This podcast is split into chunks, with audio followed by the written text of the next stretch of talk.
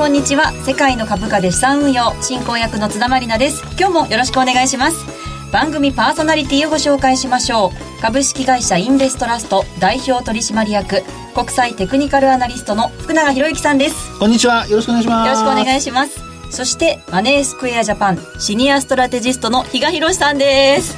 どうも今日も来てます。よろしくお願いします。そしてマネースクエアジャパンストラテジストの小暮優樹さんです。こんにちは。よろしくお願いします。よろしくお願いします。そしてマネースクエアジャパンナビゲーターの芦田智美さんです。こんにちは。よろしくお願いします。よろしくお願いします。今日はこのフルメンバーでお送りしていきます。そして今日はユーストリームの配信を行っています。スペシャルプレゼントももちろんあります。応募に必要なキーワードは番組のどこかで発表しますのでお聞き逃しなく。さあ先週突然のお知らせとなりましたが、はい、当番組は今日で1年半の歴史に幕を閉じることになりました。そうですね、はい、まあ残念ですけども、はい、皆さんのねあのお役に立つ番組でね皆さんあの我々も頑張ってきましたけども、まあ、今日は最終回ということで、優秀の美を飾りたいと思いますのでじゃあ今日もじっくりとお話を伺っていきたいと思います,、それでは最終回今日も最後までどうぞお付き合いください。世界の株価で資産運用この番組は日経平均株価やニューヨークダウが取引できる株価指数 CFD のマネースクエアジャパンの提供でお送りします。世界の株価で資産運用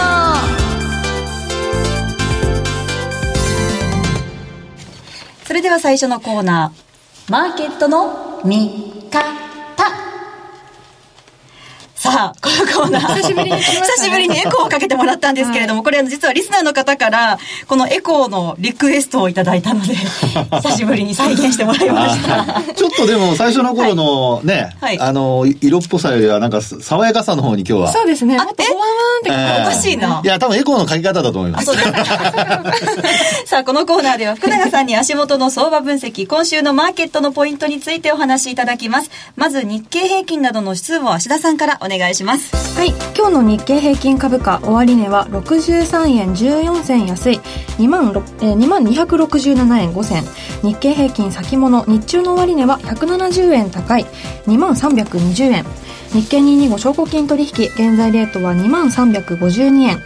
ニューヨークダウ証拠金取引現在レートは2万2366ポイントとなっています、はい、現物は小動きで配当値分は埋め切らずに63円安ということで終わりましたね。はい、はいさあ、それでは今日のテーマを発表します。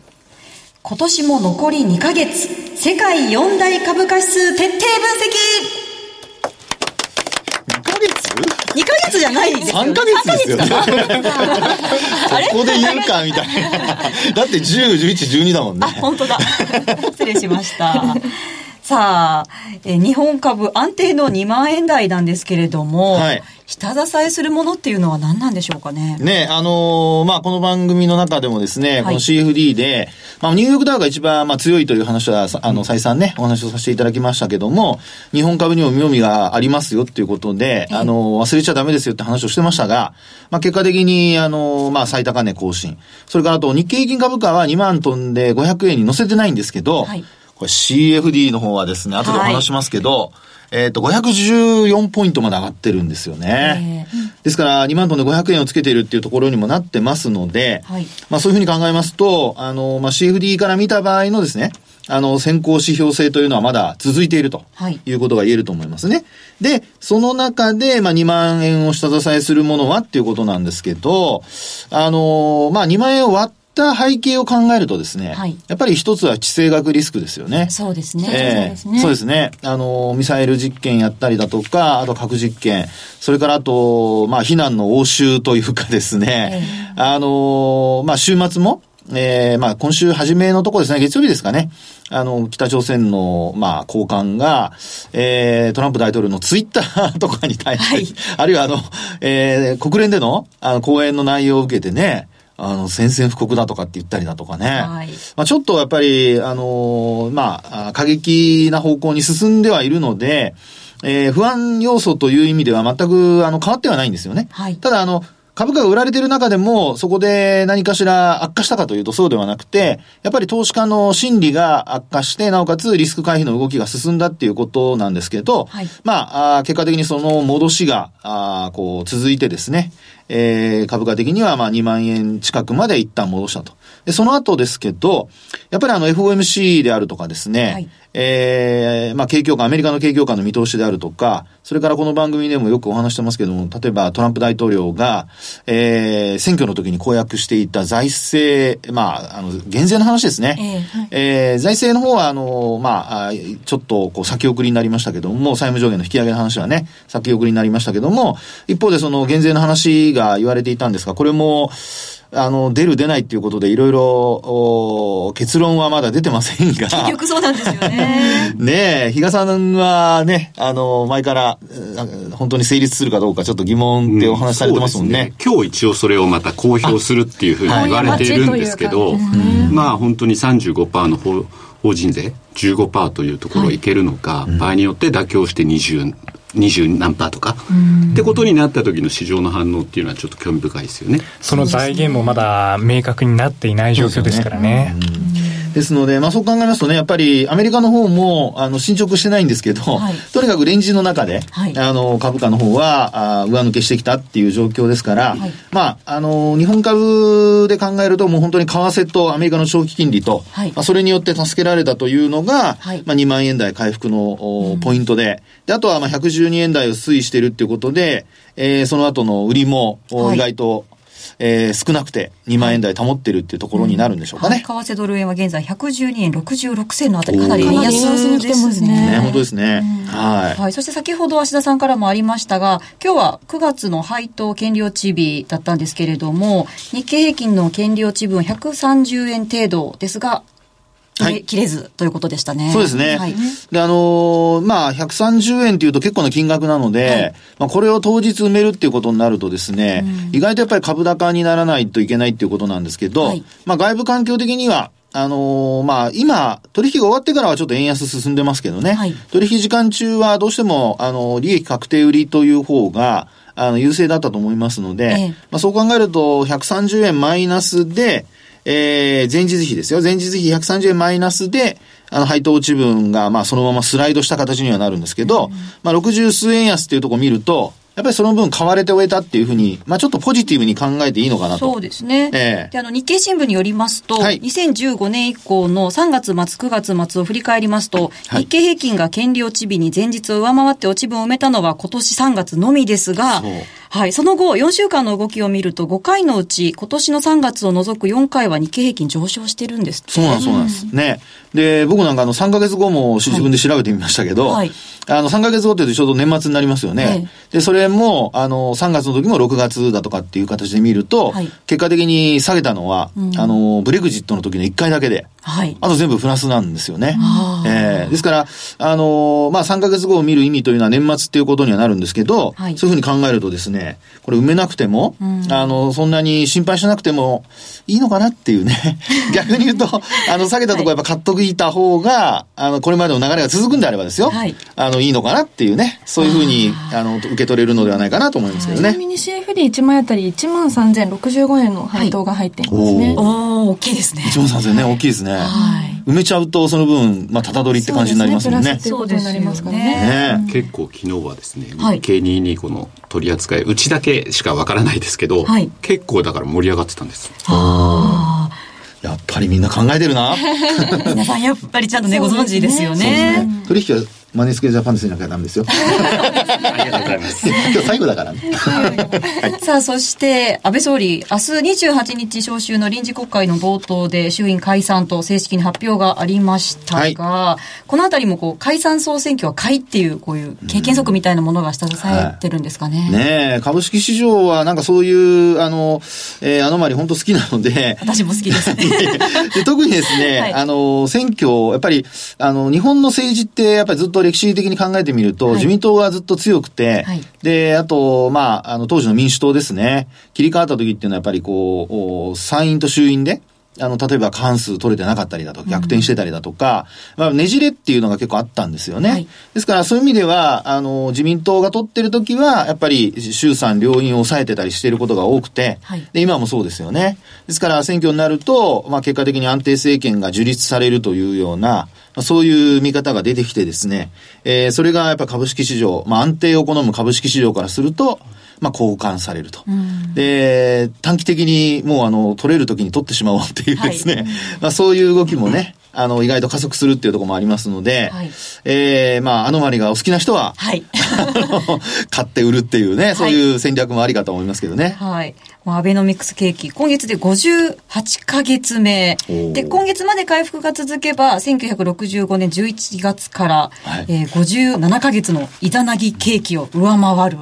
いざなぎ越えなるかという記事なんかもね、出ていたんですけれども、はい。この後のさあどうなりますか？ユーストリームですから。はい。はい。チャートで見ていきたいんですけれども。はい、そうですね。はい。えっ、ー、と、ではもう画面に移してもらいましょうかね。はい。はい、お願いします。えっ、ー、と、最初日経225から行きたいと思いますけども、えー、こちらをご覧いただきますと、これあの、移動平均線は25、75、それから200という移動平均線になってるんですが、はい。えー、一回、あの、200日移動平均線を下回る場面があったんですよね。はい。で、あと、日経平均株価、これもですね、この CFD でずっと先行指標だっていう話をしてましたが、えー、今回もやはり、あの、その通りになりまして、というのは9月の8日、あの、現物市場は、あえっと、8月の29日、ミサイル発射の、まあ、実験をした時ですね、北朝鮮が。はい、早朝、あの、ミサイル発射した時の、えー、株価の安値あったんですけど、現物は下回ったんですよ。ところが CFD の方は9月の8日これ下回らずに株価戻したと。はい、これもあの放送でお話したかと思いますね。で、結果的にその後見ていただくとお分かりのようにですね、株価はどんどん上がっていって。1000円以上上がってるね。上がってますもんね。で、高値を取ったと。はい、ですから本当に先ほどのね、配当値分の1万数千円まで考えるとですよ、1000円以上上がって、なおかつ配当ももらってるってことになると、もうこの番組聞いてて買った人はパンパン剤。そういうことになりますよね。ねえ。マリナルは、トレードは 乗り遅れております。そうか、正直でよろしい。はい。で、次ですけども、はい、まあ、あの、じゃあ今後どうなるかなんですが、はい、一応ですね、あの、やっぱり6月の20日の高値というのが、あの、まあ、えっ、と、取引時間中の高値というところでいると、今もう下回ってたんですが、はい、現状ちょっとまた上回りつつあるような、そんな状況なんですね。そうですね。はい。ですので、あの、トレンド的には、えー、今、なんかちょっと伸び悩んでいるように見えるかもしれませんけど、うん、あの、今お話しているように、この6月のですね、えー、っと、20日、の高値、あるいは終値ベースの高値なんかをですね、割り込まなければ、まあ基本的にやっぱり上昇トレンドが続くってことになると思いますので、はい、えー、まだまだあの年末高に向けたあの動きっていうのは継続する可能性が残ってると。まだ間に合いますか？まだ間に合うんじゃないですかね。というふうにあの考えていいと思いますけどね。先ちょっと一服したところでは買ってもいいっていう感じなんですね。あの、おしめでね、下げ止まり確認できてからね。ただあの、北朝鮮のやっぱり地政学リスクっていうのはどうしても付きまといますからね。はい、なので、あの、ロスカットはちゃんと入れとくようにというふうに考えていただくといいと思いますね。はい。はいでは続いてはニューヨークダウお願いします。はい。で、ニューヨークダウもですね、こちらも結果的にですよ、あのー、まあ、あこれも25、75、200っていう移動平均線になってますが、25日移動平均線のところであるとか、あるいは75日線のところでも止まっちゃってるんですね、下げ止まって。日経平均みたいに200日まで届かないというですね。ですから、こういう時には、あのー、まあ、調整をするのであれば移動平均の、これ50日移動平均なんかを入れていただくと、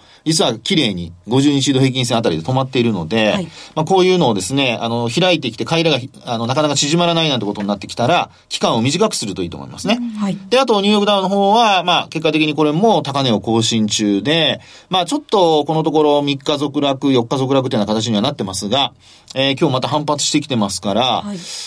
先ほどね、あの、比嘉さんからも話ありましたけど、その、減税の話ですよね。これが本当にニューヨークで、あの、具体的に、えー、民主共和の超党派で、えー、本当に議会で通そうなんていう話が具体化してくると、はいまたまたね、ニューヨークダウ高値更新っていう話になるかもしれませんからね。はい、ですから CFD 見てると、意外とやっぱり、あの、買いから入る人にとっては、非常にあの、いい商品がというか、はい、ね、225といい、ダウといい、そうですね。ね、非常に、あの、いい商品が揃ってるって感じになりますよね。はい。で、次ですかね。はい、続いては、ダックス行きましょうか。はい。ダックスなんですけど、こちらもですね、日経平均と同様にやっぱり200日移動平均線まで到達する場面があったんですが、はい、これも綺麗に200日線で下げ止まって反発っていう流れになってるんですね。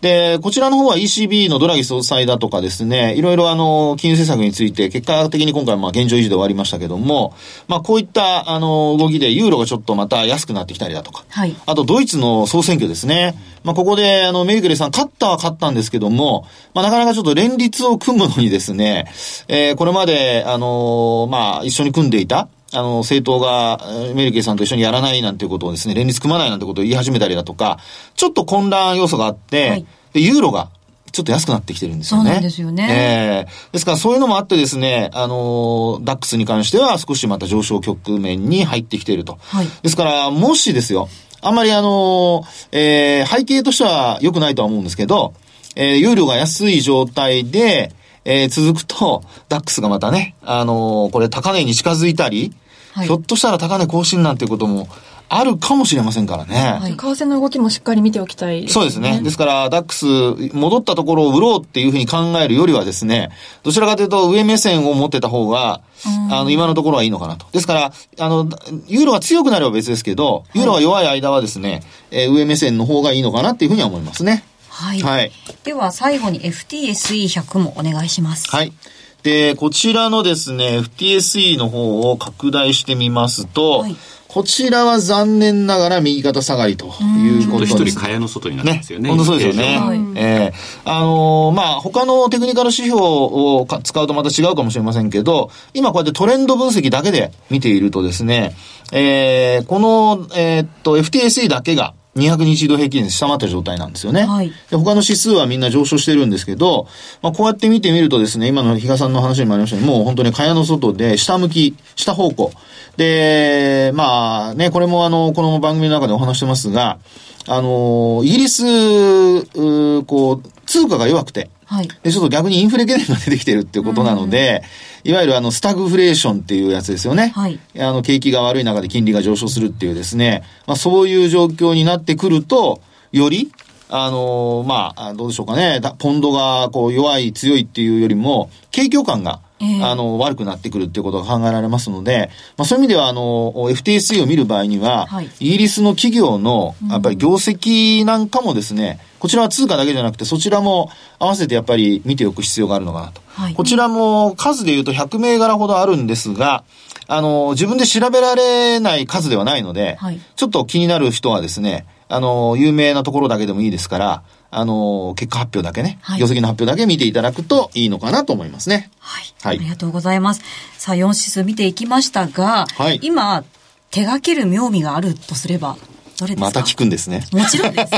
また聞くんですね。はい、もうね、あの、皆さん、えー、まあ、上目線、下目線っていろいろあると思うんですけど、はい、やっぱり上目線であれば、ニューヨークダウと225ですよね。これはもう、あの、おしめということにはなりますけど、えー、そこを指名を買うっていうのがポイントになってくると。はい、で、あと、ダックスに関しては、これはですね、通貨の動き次第だと思いますから、あとそれからあの、連立どこと組むのかの話が具体化してくるかどうかね。で、組めないとなると、やっぱりちょっとユーロ安につながる可能性ありますので、はい、まあ、ここはちょっとそういったところ様子見ですかね。はい、であと、あの、FT に関しては、えー、まあ、下向きのトレンドになってますから、あの、これまでもサポートになってたところを割り込んで、今、張り付いているような状況なので、これまた下に離れ始めると加速する可能性がありますから、えー、FT の方はちょっと下目線ということで考えていただくといいのではないかというふうに思います。はい。はい、ありがとうございます。福永さんもユーストリームの旅にも毎回4数全部解説いただいてきたんですけれども、いやい最終回ということなので、はい、CFD の投資家の皆さんに最後に何かこうメッセージがあれば。はい、ああ、本当ですね。はい、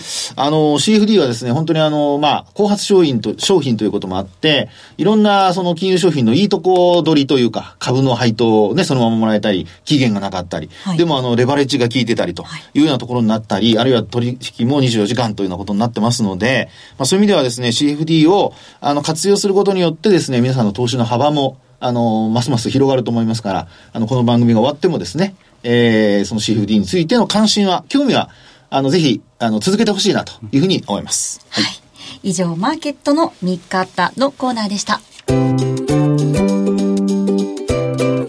M2J トラリピーボックスト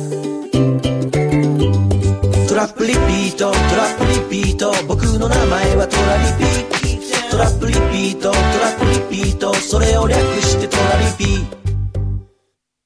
ここからはザ・マネー西山幸四郎のマーケットスクエアとの連動企画、皆さんの質問をご紹介するコーナー、M2J トラリピボックスです。では早速一つ目の質問をご紹介しましょう。えドズル中将さんからいただきました。もともと日経レバレッジ ETF を取引していることが多く、日経平均よりダウも取引してみたいなと思っていたところ、この番組をきっかけに株価指数 CFD を知りました。マリナルの投資成果が楽しみで毎週確実に上達し、着実に資産を増やしていくマリナルにとても驚かされていました。触発されて私も講座を開設。今では世界の株価4指数で資産運用しています。これで最終回になって寂しすぎます。出演者への質問ですが、番組の題名が変わって、リニューアルってオチですよねっていう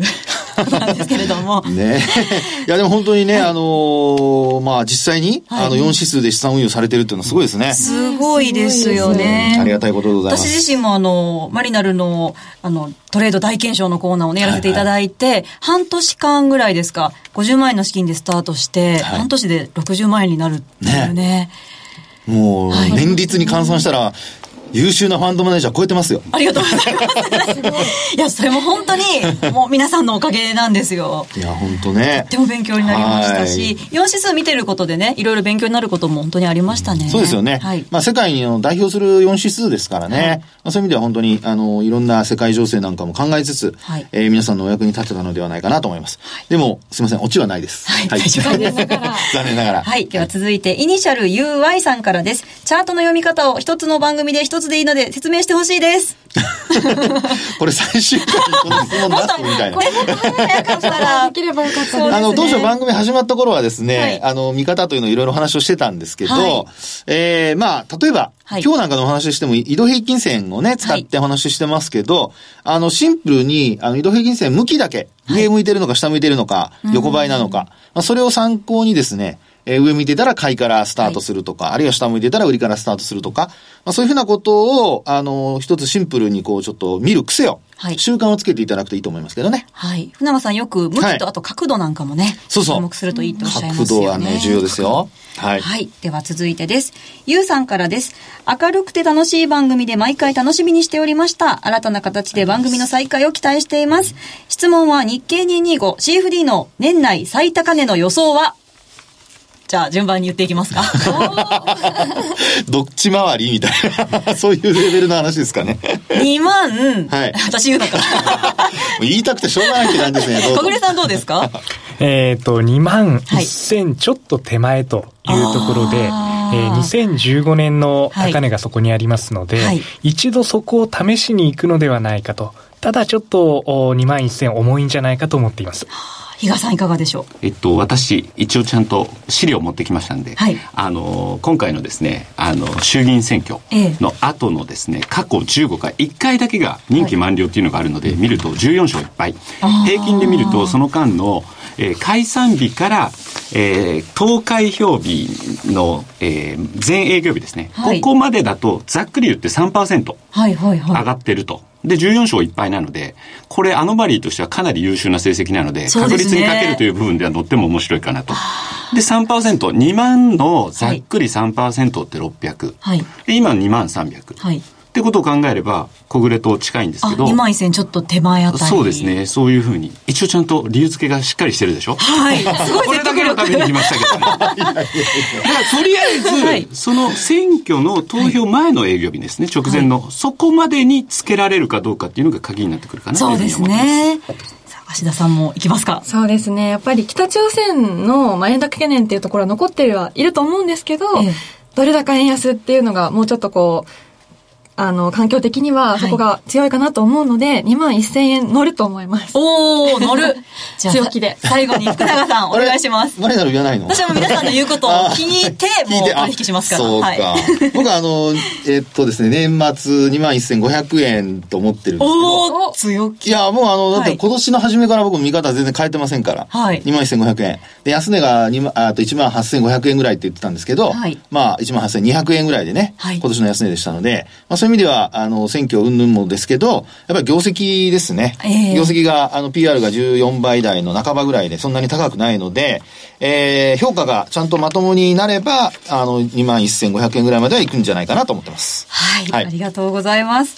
そしてですね、本当にたくさんの方から今日メッセージいただいたんですけれども、すいません、ご紹介しきれないのでお名前だけ。ラジオネームチョコレートさん、札幌は寒いようさん、株のおばあさん、からたくさんいただきまして、本当にどうもありがとうございました。ありがとうございます。はい。毎回たくさんの温かいコメントいただきまして、本当にありがとうございました。以上、M2J トラリピボックスのコーナーでした。世界の株価、今週の投資戦略。さあ、このコーナーでは小暮さんから世界各国の株価指数の動向を分析した上で今週の投資戦略を教えていただきます。はい。まあ日経225皆さん強めの意見ですけれども、はいはい、まあそういった局面、押し目を拾っていきたいと思います。えー、この番組でも何度も、えー、紹介しましたが、トラップトレード、マネースクエアジャパンにはそういった機能があります。マネースクエアジャパンのこのメンバーには当社のセミナーでもお会いできますので、はい、えー、今後もぜひお目にかかれたらと思っています。はい。また会いたいという方はね、セミナーにもぜひ参加してください。はい。以上、世界の株価、今週の投資戦略のコーナーでした。さあ、もうあっという間に番組もお別れのお時間です。はい。本当早すぎですね。婚姻嫌のこと知って知ってます この間は派兵で、派兵とか言ってましたよね。だから時間ないの。ああ、ごめんなさい、すみません。はい。さあ、お送りしてまいりました、世界の株価で資産運用。この番組は日経平均株価やニューヨークダウが取引できる株価指数 CFD のマネースクエアジャパンの提供でお送りしました。